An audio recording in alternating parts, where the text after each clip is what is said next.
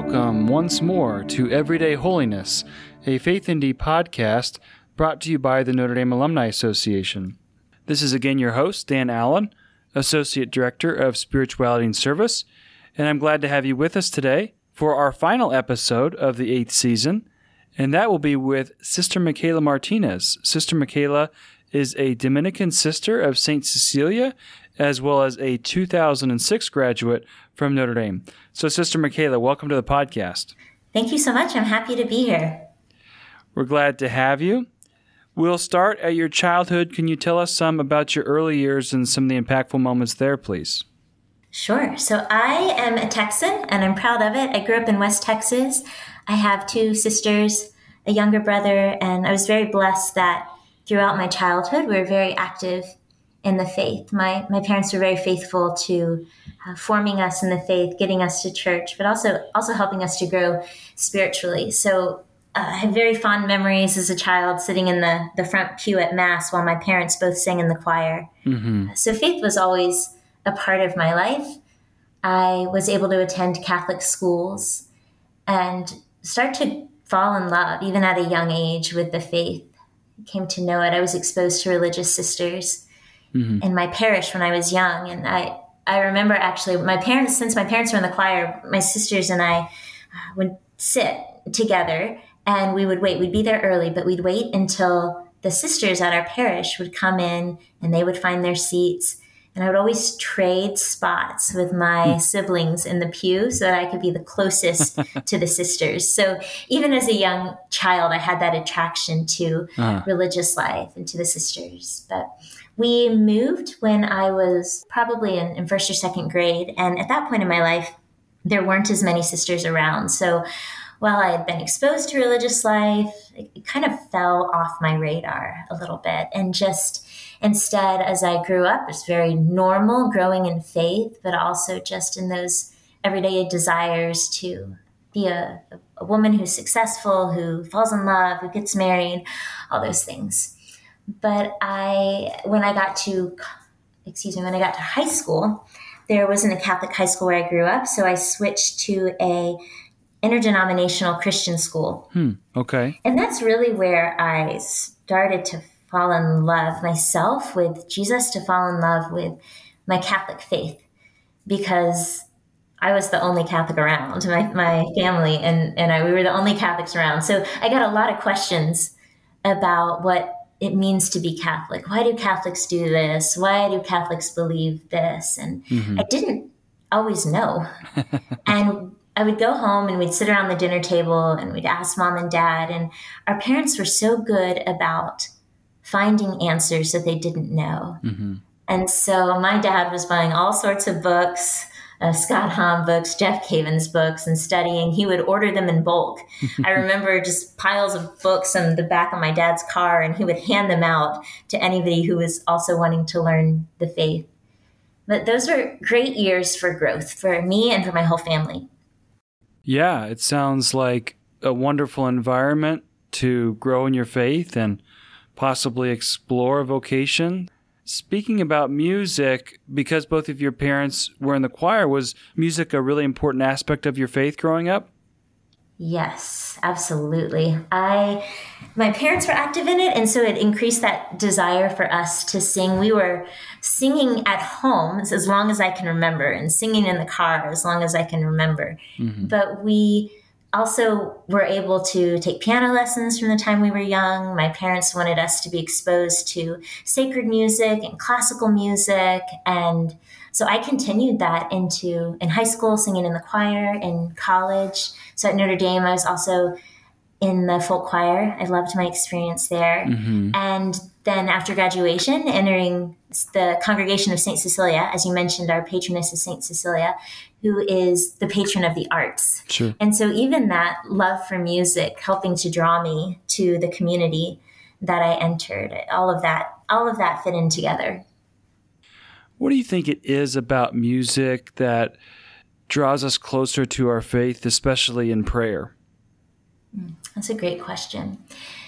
Music has a way of of touching the human heart. I, I always like to think about how musicality like the ability to make music is is proper to the human person mm-hmm. it's, it's part of part of the creativity that is ours as intelligent and, and, creative beings who are able to love and i think that music can stir our hearts to that love and we see that in, in classical music. I, i'm currently i'm a teacher. I teach high school and i'm teaching apologetics. And i was just talking to the girls about going to a live symphony orchestra and and you sit and you hear the music and you see it unfold and you feel it in your bones and you think god must exist.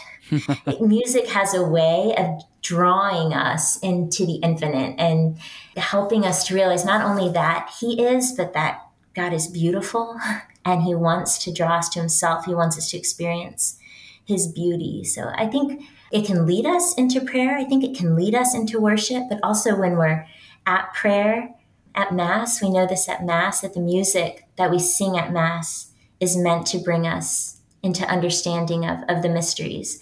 And in private prayer, I love to sing hymns and praise and worship songs during adoration because I think it can awaken our hearts and it can give us the words when we don't know what to say to help us to speak to God, to help us to encounter God. Mm-hmm. Yeah, I've often had the experience at Mass when I might be distracted or my prayer isn't as deep as I'd like it to be, and a piece of music comes on, and sort of just the emotion yes naturally swells within me, and I think, yeah, that is what I believe, and that is what I'm about. And without the music, it probably, I wouldn't have gotten to that depth of prayer that quickly.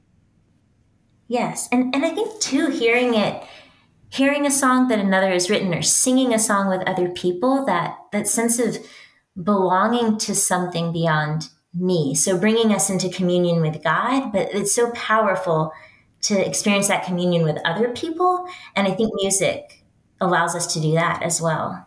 Yeah. So, returning to these religious sisters you encountered when you were young, yes. what order were they, and what do you think was attractive about their life to you, even at a young age?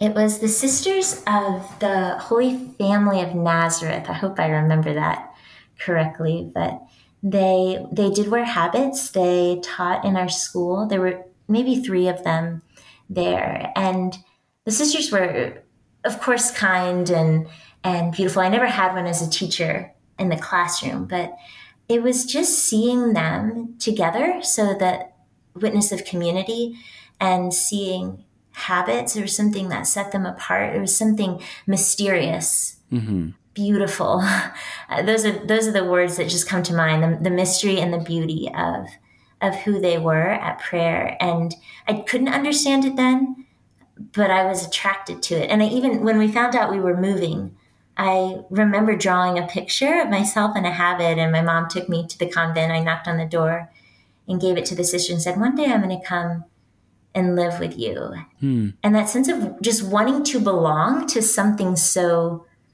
beautiful and, and to see that women, there were people who gave everything to the Lord. And I thought, how incredible is, is that something that I might be able to do? one day. I think I only met one of those sisters again much later, and actually at, at Notre Dame, but I hmm. I haven't been able to keep in, in touch with the community at all. Yeah. And of course, God can use all kinds of encounters, even early in life, whispers of a future vocation that crescendo into a chorus, if you will, later on. And so we'll hear more about that. But first, turning to your time at Notre Dame. What went into the decision to come here? Oh, I really it was the experience of being at a school that wasn't Catholic mm-hmm. because it made me realize that there was so much about the faith I didn't know yet. And it also helped me to see that the more I learned about my faith, that the more I was able to love God. And the goal was always to love God, but to realize knowledge was one of the paths there. And so I decided that I wanted to study theology and I applied to only Catholic schools, great schools that uh, University of Dallas and Franciscan University, and I would have loved to have been at either of those places. I visited Notre Dame, and like a lot of people who visit Notre Dame, I just fell in love with it the, the campus and the community and the traditions. And I just thought, wow, I want to be part of this. So once I visited the campus, I was pretty much sold on going to Notre Dame. But I, I, knew no matter where I went that I would I would want to study theology um, and study music. I got a minor in music at Notre Dame as well, and that was a program that wasn't. Yeah, the music program at Notre Dame seemed like the most attractive at that time. So. Hmm. And you mentioned being part of the folk choir. A lot of people listening to this podcast will be familiar with the folk choir, but some may not. So, could you tell us what the folk choir is and why that was so meaningful to you during your time as a student here? Yeah, sure. So, the folk choir was uh, Steve Warner started the folk choir, and he was the director while I was there. And I think this is true of me and a lot of other people in the choir. He was he was like our campus dad, and mm-hmm. he had a gift for has a gift for building community.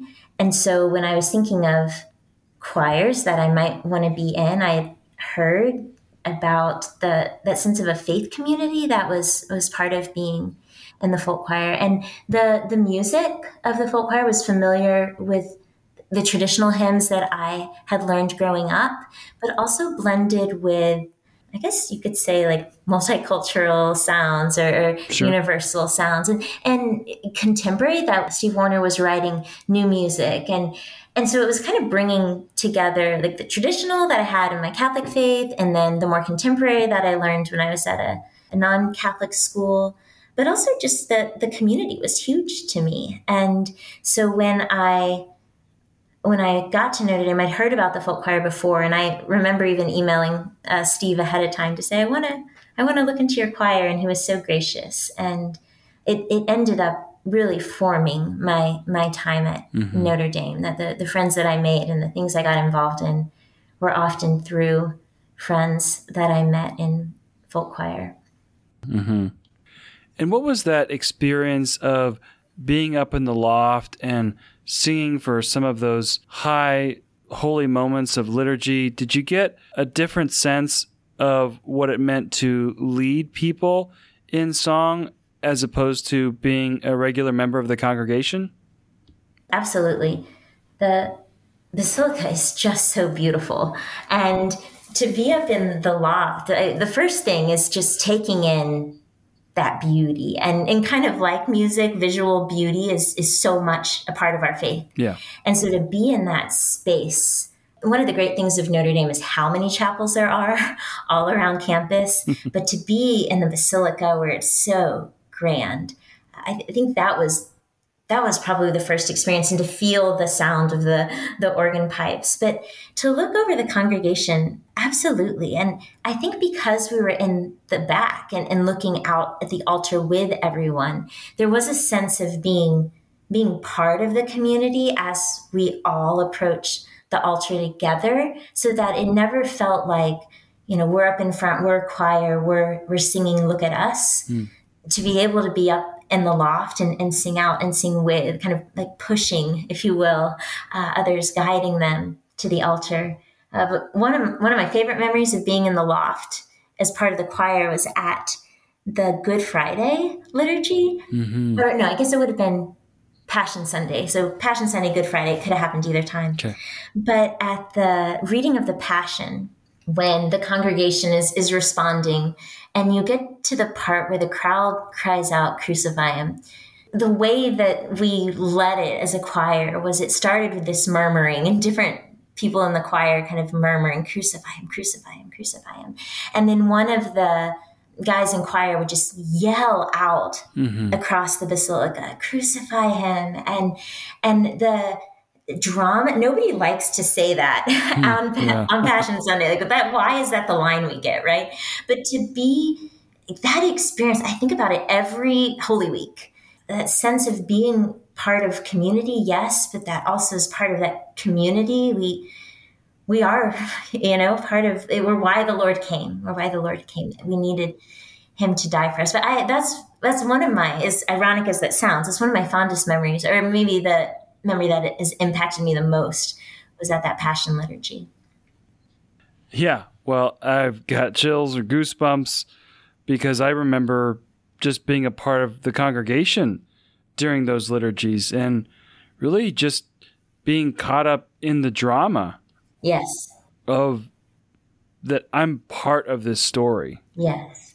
That my salvation is wrapped up in these events that happened long ago, but really are being made present again to me during this Mass. So I remember that distinctly. Thanks for sharing that. I know that you studied abroad in Rome, and I assume that that may have been an important moment for you. Can you tell us some about that time, please? Yeah, absolutely. It was it was maybe the most important semester of my life was that that semester I was abroad. I, I went the fall of my junior year. Okay. And I wanted to go to Rome. I I'd visited Rome with my family growing up and just fell in love with the city, the history of it, and well, at the same time, there's the life. You know, it's, it's so alive still, and and then also that it is the city of the church. And I so so much of my traction or my or my life with the Lord was that falling in love with my Catholic faith. And so I, I wanted to be in the heart of the church, literally. Like I wanted to be there and experience the Wednesday audiences and the papal masses. And so that's why I chose Rome. Mm-hmm. I and then when I was there, I just walking through St. Peter's, uh, people who studied abroad in Rome know that we would live north of the Vatican and we would study south of the Vatican. So literally had to walk through St. Peter's twice a day and, okay. just experiencing the church in that way and seeing John Paul II almost every Wednesday and and seeing the the priests and the cardinals and and all of this just experiencing the church it made me uh, fall in love with the church even more but also to start ask that question of where what is my place in this church mm-hmm. and I want to serve her. Like that's, that's why I'm here. That's why I'm at Notre Dame. That's why I'm studying theology. I want to serve the church. I want to be for the church. But what does that look like for me? What does that look like for me as a woman? What does that look like for me personally? And one of the uh, the classes that I was taking when I was in Rome was called Pathways of Faith, and we'd study the Catechism, and then we would go to all these the famous basilicas in Rome, and then learn the faith through the mosaics and the statues and the paintings and and so the the priest that was teaching us that class he i remember at one point in the class he just stopped and he was like you know probably some some at least one person in this room is is called to be a priest and and probably at least one of you is going to be a sister. And it was that moment of wait was he looking at me when he said that? You know and my and my stomach drops and i'd been thinking that semester about what is what is my place? You know what is god calling me to? And i ended up talking to that priest later and and he encouraged me to ask big questions like that. And he encouraged me to to look at what the church said about it. He recommended that I read Mulieris Dignitatem, which is the document, the encyclical of Pope John Paul II on the dignity and vocation of women. Sure. And everyone should read it.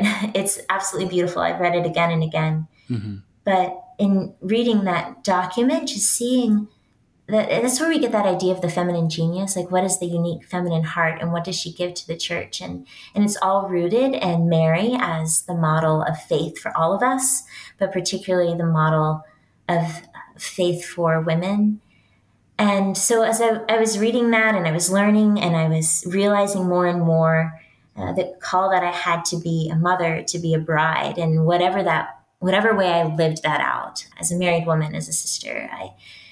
So I, I talked to that priest again, and I after reading it, and I thought, well, how am I supposed to know what what God actually wants for me? I have the big picture, but how do I know what He wants for me? And Right. And he said, "Well, you pray." Hmm. and he said, "I you need to pray for 15 minutes every day in front of the Blessed Sacrament." Mm-hmm.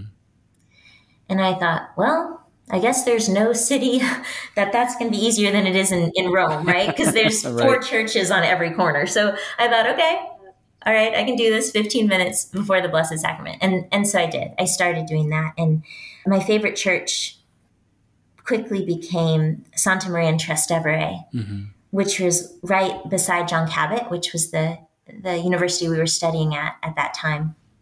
And I liked going there. There was a side I wish I could show everyone a picture right now, but there's a, there's the main aisle and then the two side aisles, and up up the side aisle on the right was where the adoration chapel was, and you could go as a beautiful tabernacle that looks like an ark, the big white cross on it, and there were these big gates that would be open and pews so that you could sit in front of the tabernacle and pray and and the bells would chime every 15 minutes so i knew when my time was up yeah.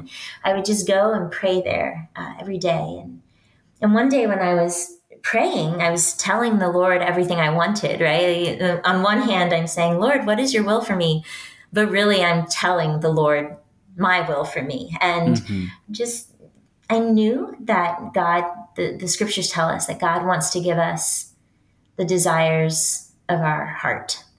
And so I was boldly telling the Lord all of my desires. And I think at the core of a woman's heart, right, to, to just be loved. Mm-hmm. That's true of all of us, but to be loved, that, that wonderful experience of falling in love. And, and I remember thinking, I just want to be somebody's favorite girl. I, I just want to be married. I want to have a big family. I, I promise God I'll raise them all Catholic. um, I want to serve the church. I want to travel the world. All these things that I wanted. And the Lord's a good listener. But I, I realized I just had this moment oh, I should probably ask God what He wants for me. And in a moment of courage, I did. I said, Lord, what do you have for me? What do you want for me? Uh, what do you want? And he said, I heard him in the quiet of my heart say, I want you for myself. And I thought, oh no. and then I thought, I am out of here. You know, sorry, Lord, not 15 minutes up, but we'll talk tomorrow. And so I got up to leave that little adoration chapel, and those big iron gates that had always been open before were closed. Wow. And I was locked in this chapel. Huh. And I have a very clear memory of like grabbing the bars of the gate and shaking it and then hearing my mom's voice in my head, don't yell in church. You know, so I'm thinking, help, somebody get me out of here. Yeah. Uh, but nobody came. So I thought, well, I guess I'll keep praying. So I turned turned back to the tabernacle and I, I sat back down and I said, okay, God, you've got my attention. What is it that you want from me? And in that moment, God just started revealing to me that He not only knew the desires of my heart, but that He'd put them there. Hmm.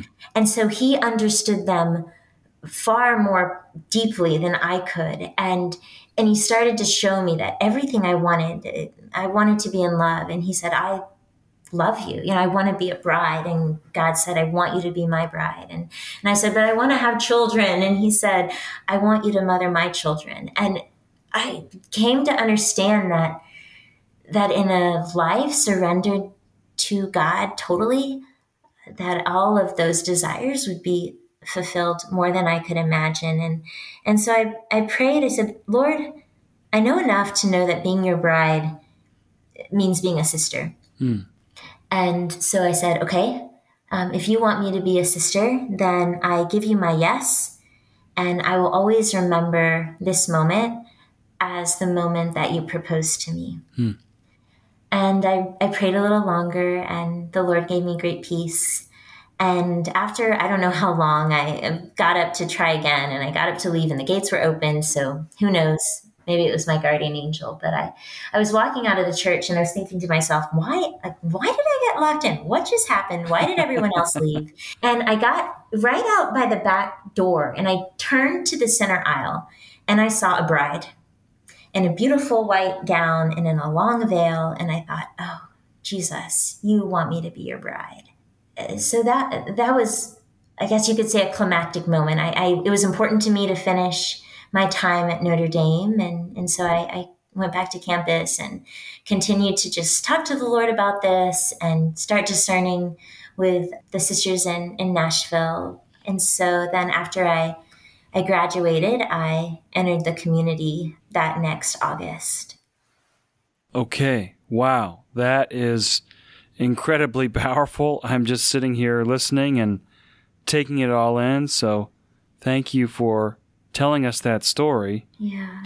How did you encounter the sisters in Nashville and what was attractive about their charism and their life of being sisters as opposed to the other possibilities that you might have had in religious life? I had a few encounters with the sisters in Nashville, kind of surprising. I I had had their CD when I was young, and I called the number on the back of the CD for a project once. Okay. So I'd heard of the community. That was the first way. I got to Notre Dame, and really within weeks of being there, I had a classmate in one of my theology classes, and, and we were walking to our PE class. We all remember. Yes. Having to right. take PE, like, what was it, six different rotations? Yeah, the different modules. I don't think they do that anymore. Though I hear but- there's no more swim test. I'm, I'm a little bitter about that. I know it's a rite of passage. It seems like it's gone away. Yeah, definitely, definitely. But anyways, I remember it was it, we were on our way to sign up for those PE rotations, and I realized this this friend of mine was saying, "Oh yeah, I have an aunt who's a sister." Huh. And I was like, "Oh really? That's really cool. Where is she a sister?" And he said, "In Nashville." And I was like, "Oh my goodness." I called them for an interview once, and he was like, "Yeah, my my aunt's name is is Sister Marie Jean," and I was like, "That's the sister Huh. that I talked to on the phone." So it was this really small world moment, and then and then that sister ended up coming to the campus, and so I met her in person, and then I was working ND Vision. So when I was there, the summer times I would stay on campus to, to work at ND Vision, and the sisters were studying at Notre Dame in the summers. So that's when I started to see them in in community. And I remember running into them on campus, and there were three sisters there at the time who could not have been more different. Hmm. And I would see them, but they were always laughing and so happy, even in like just in their uniqueness. Like there was part of me that thought, I bet these people wouldn't naturally chosen to be together, and yet God has placed them together, and they are so joyful. And it was it was so lovely to be with them. And so I I knew I that was kind of how I got to know them a little bit more. And then because of that, I learned they had a retreat over Christmas break. Uh-huh. And so I when I after I got back from Rome, actually, I just I called the convent again and I said, I know you have a retreat. I want to come. And, you know, there was a little bit more of a process, but it was actually after we were in the Fiesta Bowl. Is that right? yes. when we were, so I had gone to the Fiesta Bowl with my Okay. roommates, and then I had to go from the bowl game like directly to the retreat in Nashville. So I was I had the retreat, and when I was at the convent, I. I, honestly, the chapel, the, the new chapel had just been built, and it reminded me of the of Santa Maria in Trastevere, where I had felt the Lord's invitation in that powerful way. So in that way, I, I felt right at home, even just by the the architecture and the beauty of the chapel. As far as looking at different communities, I I knew that I wanted to be in a community that was, I guess you could say, traditional. It, it was important to me that the sisters wear a habit, perhaps because that had been part of that mystery, that witness had been part of what was so attractive to me. hmm I wanted to be in a community that had young sisters because I I knew that it would it would probably be hard to leave everything and, and give everything to the Lord. And I thought it'd probably be easier to do with other people my age. And and so I thought I want to go somewhere where there are young sisters and and so Nashville is actually that same priest in Rome that had, had led me to read Mulieris Dignitatem and, and pray in front of the Eucharist. He had also recommended Nashville to me. So I went to visit because of those things I said. But what was interesting is once I got to Nashville, what I liked most about the community was seeing all the older sisters. Ah, and they're uh, meeting these sisters who were one sister I think was like 98 at the time. Yeah. and that she was so happy in the life and that these older sisters were just saying there's no place like st cecilia. Like honey you've chosen the right place. You know you just come right here and stay. And i thought these women love it here still after a lifetime and they're holy. Like there was there was a sense of beauty and peace about them and i just thought wow this life works. Mm-hmm. and so it, it felt that i felt at home for so many reasons and and so yeah decided i didn't i didn't really, really need to look any further. I didn't go visit a ton of communities. I knew the most important thing was being the bride of christ and and that was really true for any sister but that i'd been led to nashville and felt at home there. And so that was it. I, I didn't need to go elsewhere. I just entered in Nashville. Well, great. What what is the experience of the early years of religious life, and what were some of the joys and challenges that you encountered there? Yeah. Uh, so the, the first years in, in community, you enter as a postulant, which means you're just kind of discerning, you're beginning.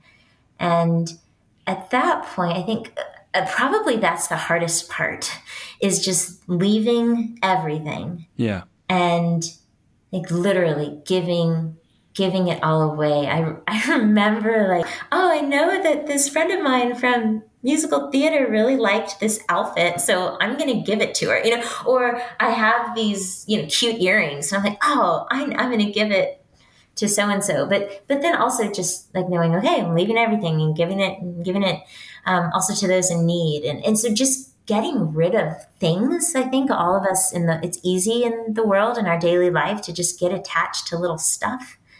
So getting, you know, just starting to simplify your life in that way is huge. But then even more so is that realizing I'm walking away in a real sense like not not that my friendships are going to die or that i'm not going to love these people anymore but i'm walking away from a lot of good friendships. I'm walking away in a sense from my family uh, my beautiful family. And it in a way that's true of anyone who you know moves to a new chapter of their life or to someone who gets married that they're beginning anew. Um, mm-hmm. Um, but in religious life, it's a radical leaving of everything, and and particularly relationships. And now that was what was hardest. I can I can remember those prayers when I just thought, God, am I crazy? Hmm. You have given me everything good. I have so many good and holy friendships. I have a beautiful family. Like, what in the world am I doing? Hmm. And just God saying, trust me. You just you just have to trust me. And uh, so that's hardest. That first step into the convent door, I think, is the hardest. Yeah. But then through throughout those first years, you have a year as a postulant, which you, you're not wearing the habit yet. You keep your name, your baptismal name, and you're just kind of experiencing the life. And and after one year, you receive the habit and a new name, and you become what is called a novice. And so, as a novice, your uh, our novitiate time so is two years, and one of those years in particular is is cloistered. So that just means enclosed. So uh, you don't really leave the convent. Uh, um, you're not going to school outside the convent. You're not teaching elsewhere. You are just living the life in the convent, learning about the vows. What does it mean to be the Lord's? Learning deep, uh, more deeply how to pray. And then after that that time of novitiate, then you make first vows. And, and at first vows, you your vows are for three years and you receive the black veil at that time. So the, the black veil is that sign of death to the world and, and then also consecration. Mm-hmm. And then you, um, after a time of temporary vows and then renewal of vows, it's after, at this point, it's after eight years that you make final vows. So for your whole life. Mm. and those the vows that we take are, are poverty chastity and obedience. So that's that's the first eight years if you will is, is becoming a full-fledged sister if, if you want to call it that. Yeah. Eight years in uh, a couple minutes. I'm sure there was a lot more that went into that. What was your baptismal name for those who might remember you from campus? And what was it like to take on a new name in religious life yeah, so at, at Notre Dame, I was as known as Natalie, and I taking on a, a religious name. It, it it's one of those neat things. I think we all learn the Bible stories in you know, as, as children in Sunday school of Abram becoming Abraham Sure. and Jacob becoming Israel and Simon becoming Peter and Saul becoming Paul. And that there's a newness that when God calls you to this great mission that that he gives you a new name. And so at when that postulant year, when you're like, oh my goodness, I'm going to have a new name, uh, there's there's that discernment of what I don't know what name might God have for me. What is this new name? and uh, you we get to uh, make recommendations, I guess you could say. So we can pray through that that postulant year, and we write down three names that we feel. I don't know. Maybe it's the saints that we're devoted to, and then we turn those into Mother, and Mother can either pick one of those three names or just give you any other name that she likes. So, Sister Michaela was was one of the names that I put down, and uh, Michael is a family name, so that was you know out of out of love for my family, but also I have a great love of Saint Michael, and and really his role as the guardian and, and prince and, and defender of the church. Uh, just yeah, the whole experience of being in Rome and, and just loving the faith and being part of something so big as the Catholic Church. I, I have a great love of St. Michael because of that. And so picked the name Michaela uh, in honor of, of Michael. But it, okay, I will say it's very funny experience to wake up in the morning, you know, the, the day you're going to receive the habit, you wake up in the morning and you think, okay, I know what my name is Mm-hmm. but I don't know what my name is going to be when I go to bed tonight. And Huh. it, it's just a very funny experience. And it, it definitely does take time to learn to respond to a different name. Yeah. So it, it's, it's beautiful. There's, it's, there's, it's fun, I guess you could say, but mostly it's a gift and it's that marking of a new, a new call. Uh, but very much, we don't renounce our baptismal names. Like my parents still call me uh, Natalie and, and my friends who knew me before Mm-hmm. But yeah as i as i my life as a sister is is kind of marked is, is under the protection of of saint michael That's beautiful. What do you remember about that moment of taking final vows and how that related to some of these other moments that you've shared with us over the course of your discernment?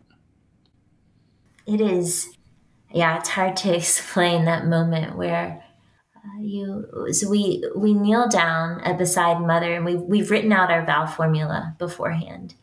And with uh, we read it so we kneel down and we place our hand on the constitutions of our a rule of life and constitutions of our community and profess our vows of poverty chastity and obedience for all my life. And that that phrase we've we've done it before and we've said for three years and made temporary vows but Yeah. that moment where you say for all my life it kind of kind of takes your breath away. And and then we pick up the the book where we've written out our vows.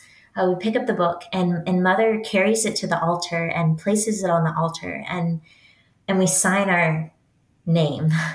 We, we sign our life away on the altar. And just to think that that that so we talked earlier about like all of the, the being caught up in, in the story of our salvation and and to stand there at the front of the altar and and to place my life on the altar eh, through the signing of my name. It's it's powerful. It's there's that moment of like i can't do this. Yeah. but having the, the understanding that god's grace can and that the only the only way i could have gotten to this moment the only way I could have made that step to enter the convent and and gone through the the the stripping away of what is not of the Lord during those eight years and and the coming to life, the life of grace. Like the only way I could get to this moment standing before the altar is by grace. And so I have to trust, Lord, that you are going to receive these vows and that you are going to give me the grace to to do it, to persevere. Mhm. And uh, one of the other beautiful moments of of vows is is right before that we um, lay prostrate in front of the altar and the community the congregation all sings the litany of saints around like over us Mm. and that i think was a moment that really connected to my own journey and my time at notre dame i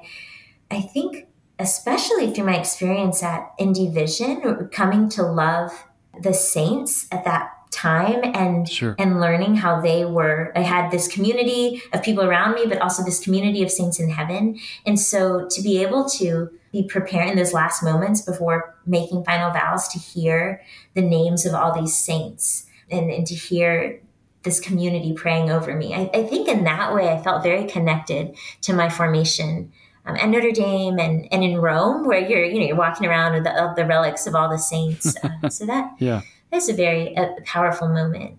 But it, I, I've said it before, but it's all about being His bride, right? It's, that's that's what it means. So that make taking vows at the altar is what a bride does, a bride and groom do on their wedding day, and hmm and making vows and signing it on the altar it was my wedding it was it was the day that i i gave my life you know till death do us part except that death won't part us right like i'm in luck you know death death brings me to see him face to face Yeah. so very much it was it was the wedding day the the fulfillment of that proposal in that chapel in rome Well, and you could say of any vocation that more is asked of us than we are able to give ourselves. yes And only with God's grace, filling in the gaps, so to speak, and spurring us to a deeper love than we could have imagined ourselves giving, that we discover how much we're dependent on God's grace and love to show us the depth of our vocation. In your early years as a sister, where have been those moments where you've marveled at what God's grace has been able to accomplish through you? and through the ministry of your community. Yes, I early on, I think one of the moments of grace was when things were starting to feel routine a little bit, or when the Lord was starting to feel a little distant. I just remember thinking, like, Lord, where are you? Mm-hmm. and then it was at noon prayers like it is it wasn't even when we were chanting the office just as we're praying the angelus and suddenly the lord just gave me this sense of his presence and this little consolation of joy and as i stood up to leave the chapel i felt kind of like that quiet voice i felt in the chapel back in rome but i felt the lord say don't you know that i will always pursue you Hmm. and I think back on that so often that it's the, it, it's not a one and done. I, that moment when I said yes in that chapel, that moment when I made my final vows at the altar, that that's the beginning, and that God, in His mercy and His grace and His goodness, is going to keep calling me to something deeper, and that His word is effective. God said, "Let there be light," and it happened. And the, the same is true in our lives. God says be mine and the grace is there to do it and and god says try something new try a new ministry travel to this city that you've never been to and, and teach this class that you've never taught before and live with these sisters that you, you don't even know yet and but in doing that and saying those words over me as the father says those words over me that he gives me his beloved daughter he gives me the grace to do it and I so I experience that every time we get a new assignment. We get a new assignment every year. Sometimes you go back to the same place, but Okay. and that is always a moment of grace when you see, okay, here's my name on the paper. Where is God calling me to be? And that surrender and that realization. Okay, I said, I said, Lord, wherever you need me, I'll be. And, and so that's always a gift. Those moments to practice obedience. Those moments in in community life where I realize my sisters are bringing me such joy, or my sisters are giving me the strength to persevere. When otherwise, if I'm honest, I don't know if I would get up at five o'clock in the morning on my own, or I don't know if I would go to the chapel right now to pray Mhm. the office, but my sisters are, are supporting me or helping me. So that's always a, a source of great grace is in, in the community that the Lord has given me. And what have been some of those ministries in which you've been involved? Yeah, so mostly, mostly I've been teaching. Well, almost entirely, I've been teaching since I left the novitiate. I was assigned to teach high school at a co-ed school in Knoxville, and then from there I went to South Carolina, and I taught junior high. I taught English and religion in a junior high, And then I was able to go back to Nashville and I taught at St. Cecilia Academy. So that's the school, it's kind of our flagship school. It's the it's the school that we were founded mm-hmm. to open. So we were founded for an art school to make an art school in Nashville, a school for girls, which is part of the reason our patroness is St. Cecilia. And then from that time, that that girls' academy is is still open and running. So I was I was able to go and, and teach at that school, and I loved that opportunity of being in the school. That that was our founding school. And after I think it was four years there, I tried something new. Right, I, the Lord asked me to work in parish ministry, and so I was I worked as the the director of family formation, and what that really entailed was working with adults or working with people who were preparing for marriage or preparing to baptize a child or mm-hmm. just walking with them, catechizing them. I was able to organize a lot of uh, parish, mission, parish missions and, and things like that, retreats. So those were those were the three years I was out of a traditional classroom. I loved it in the sense of getting to teach adults or getting to teach young married couples that I wouldn't otherwise encounter in a classroom. But after that, I returned back to the classroom. So now I'm at Mount DeSales Academy, mm-hmm. which is the other all girls school that we teach at. Mount DeSales is in Baltimore, and it also has a long history. So it was founded in 1852 so just a few years before our school in 1860. So it's I love being part of, of history like that. It's a recurring theme in my life. But so I've, I've really delighted in being back in an all girls school uh, with such a rich heritage. I'm struck as you describe your time at the parish of thinking back to the time as a young girl. You're seeing these sisters and the beauty and the mystery that was part of their life. Did you have any experiences in the parish where there were any young girls or young people who you could tell that they were intrigued by your life? Yes, I I think so. And in in some ways, I guess it's it's too soon to tell if if some will enter. There's at least one seriously discerning entered our community. She hasn't made vows yet, but a young woman from Kentucky. So that's a grace to have been able to to get to know her and her family while I was there. But yes, just being in the pews at the at the parish, you're right. I never thought of that before actually. That hmm. the sisters in the pews on the Sunday Mass had were the beginning of my vocation. And yeah. to be in in a parish in Kentucky that was so alive. This parish, the family life at this parish was incredible, just beautiful families and the church packed on Sunday mornings. And so to see all the young girls and to build relationships with them through catechesis, that yes, it opened doors. I've received letters from some of those young women who just have more questions about it or maybe want to visit the convent. And so, yeah, I suppose that that seeds were planted in that way. That's really beautiful to think about. Yeah, I think so as well. So you mentioned you're teaching in a high school. You talked about being in apologetics. What are some of the burning questions that are posed by young people today? And what do you think faith has in terms of answers for people? I suppose that that for young people, the the questions that move all of us, we're, we're first we're first looking for that answer of who am I?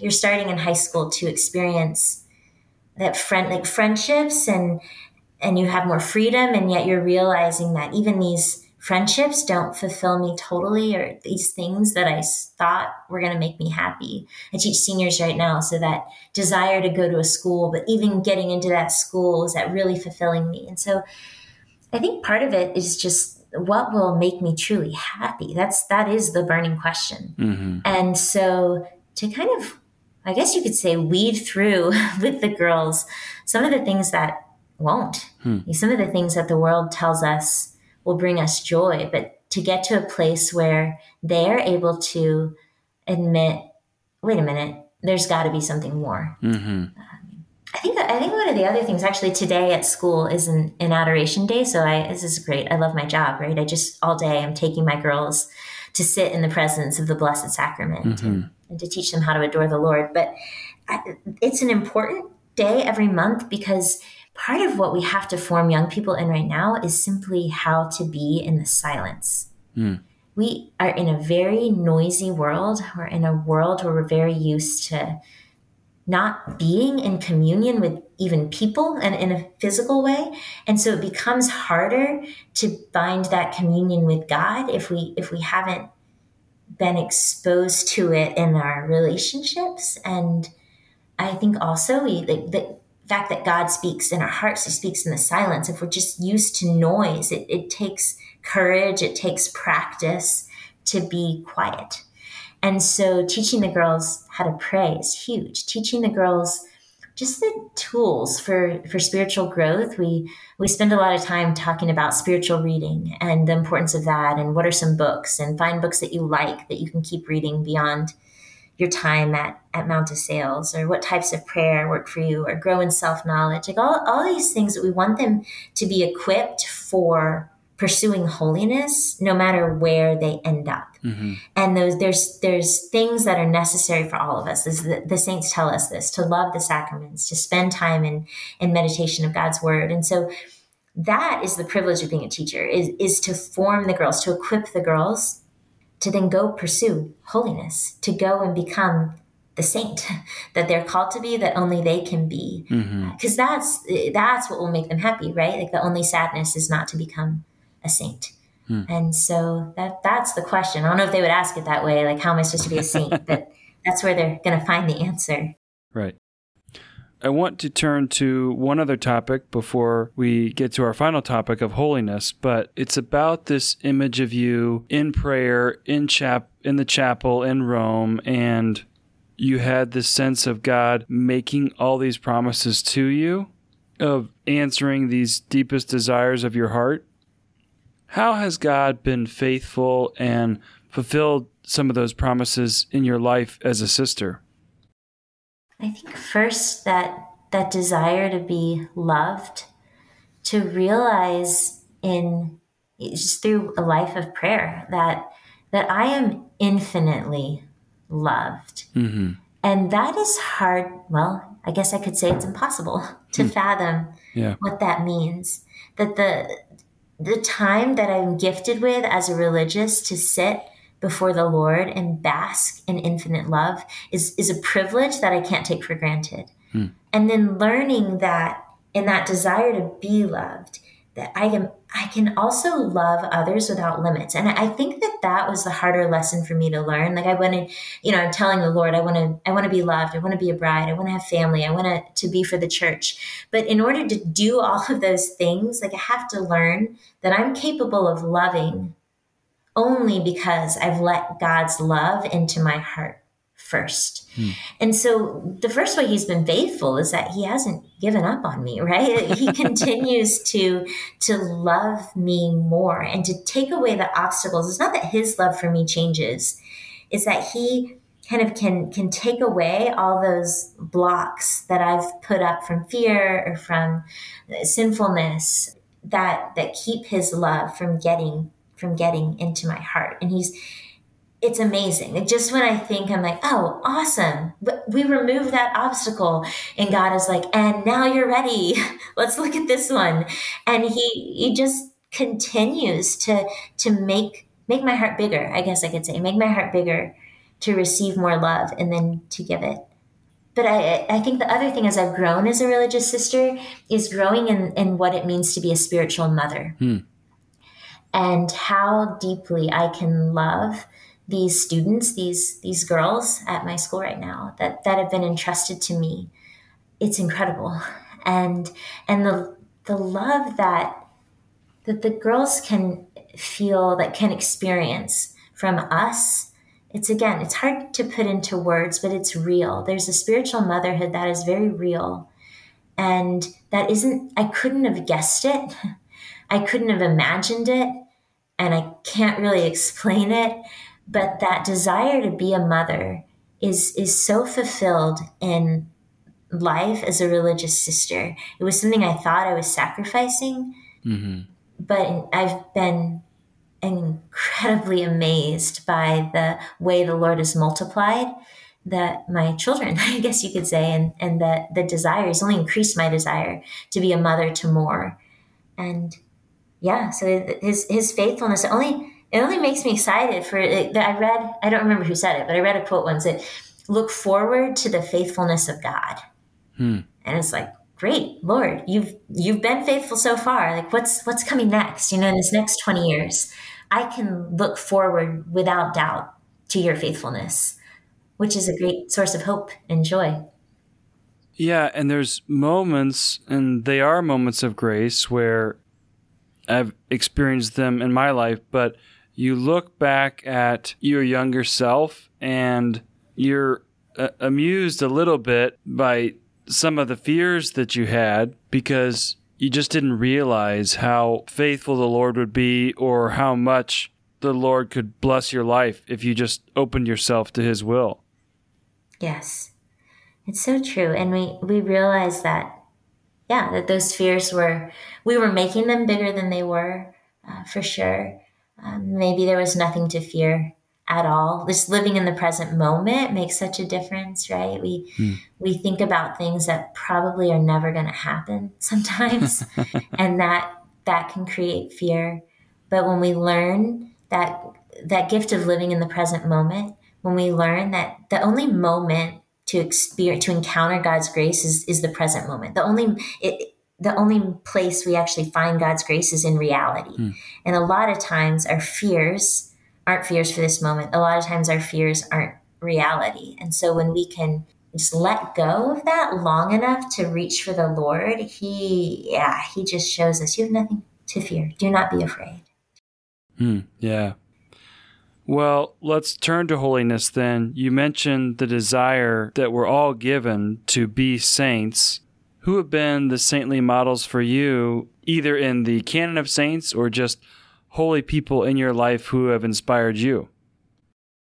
My my two favorite saints, and I've talked about Saint Cecilia a lot, that that she is for sure my favorite, and she's known as the patroness of music, but she her story there's so much more to her story, and what I love about Cecilia is that she she was bold in proclaiming the faith. And as a Dominican, right, we're the order of preachers, so we were we were founded to go and preach the truth. Mm-hmm. But Cecilia, you know, she's known for the singing, but I don't know how well she sang. I'm sure she had a lovely voice, but that's not the hmm. point. that it was her prayer to God, and then the fact that she could teach the truth so boldly and with such courage that she was willing to face martyrdom, and the way that she died. I could I could spend a whole hour telling her story, but I I am so inspired by her and her yes to the Lord at a young age, and then the way she lived it out and brought so many others to the faith, even though she never did have her own children. And, and her husband Valerian, he came to the faith. And they lived purely together before they were both martyred, actually. So, and way, I can see her as a role model, this virgin martyr who mothered so many and her courage. So I love Saint Cecilia. And the other saint whom I love so much, is St. Clare. And St. Clare is one of those saints who just chose me. I I was almost trying not to like Clare. This is when I was confirmed. I yeah. I, but I just she just kept saying pick me, pick me. But she I love Clare's love for the Eucharist. And the I her story, the story where she is is faced with this, you know, oncoming army, right? And she's trying to protect her sisters and she gets the monstrance and she goes out to the wall of the convent and holds the monstrance up and is like, Lord, this is your problem. You know, like we are yours, this is your problem. And the, the army turns back. And I I love that. Mm-hmm. I love that the Eucharistic Lord, she had such confidence in the Eucharistic Lord that she wasn't afraid and that it it it changed the her courage and and because she entrusted herself to the Lord, like it changed the, those around her. And and so yeah, Clare and, and Cecilia are my are my two favorites. I'm I'm very blessed. One of the perks of being a sister is is living with women who have also given everything mm-hmm. up to be God's and it, or to, excuse, yeah, to be God's, like to belong to Him, to belong to God. Mm-hmm. Uh, and I, even we're right. It's family. It's not like any of us are perfect. Sure. But it's very inspiring to know that everybody I'm I'm surrounding myself with is aspiring to holiness in a very radical way. and just the witness of the sisters' fidelity of, of being at prayers every day, of living the monastic observance, of, of their obedience, of their their poverty and their their chastity. It, I I never like, there's never a moment where I can't look beside me and be inspired, and mm-hmm. that is truly the gift of religious life. So it would be hard to name all the all the great models who, whom I live with, but I certainly am surrounded by them. Yeah, that's wonderful. For you in your own life as a religious sister, in your prayer practices, anything like that, what has been most meaningful for you as you strive to live a holy life? I think perhaps coming to love the divine office. So the uh, as you know, the the church is always chanting the psalms, you know, around the world, and all religious and all priests are are singing the psalms daily. And mm-hmm.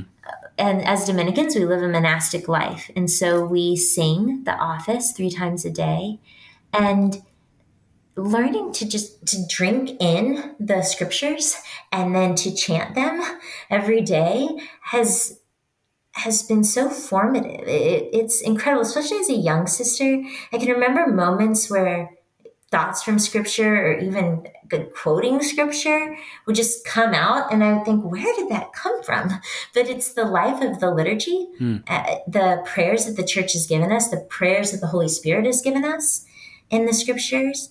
It has shaped me like it's forming me in a way i don't always sense but then i can see the way it's changing how I how I speak, how I interact with people, how I pray, how I live in the silence.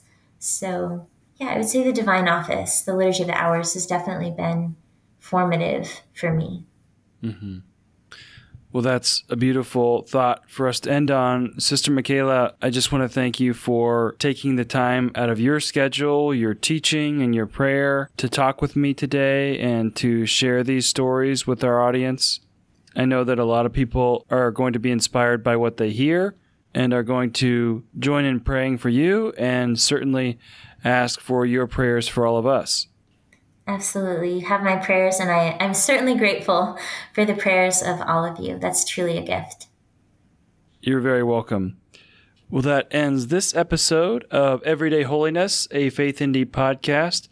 As always, we invite you to share this episode if you know of someone who might be inspired by it, to subscribe to the podcast at a service that you're choosing, to rate the podcast on Apple, iTunes, if you really enjoyed it. And as always, to subscribe as well to our Faith ND Daily Gospel Reflection at faith.nd.edu slash signup.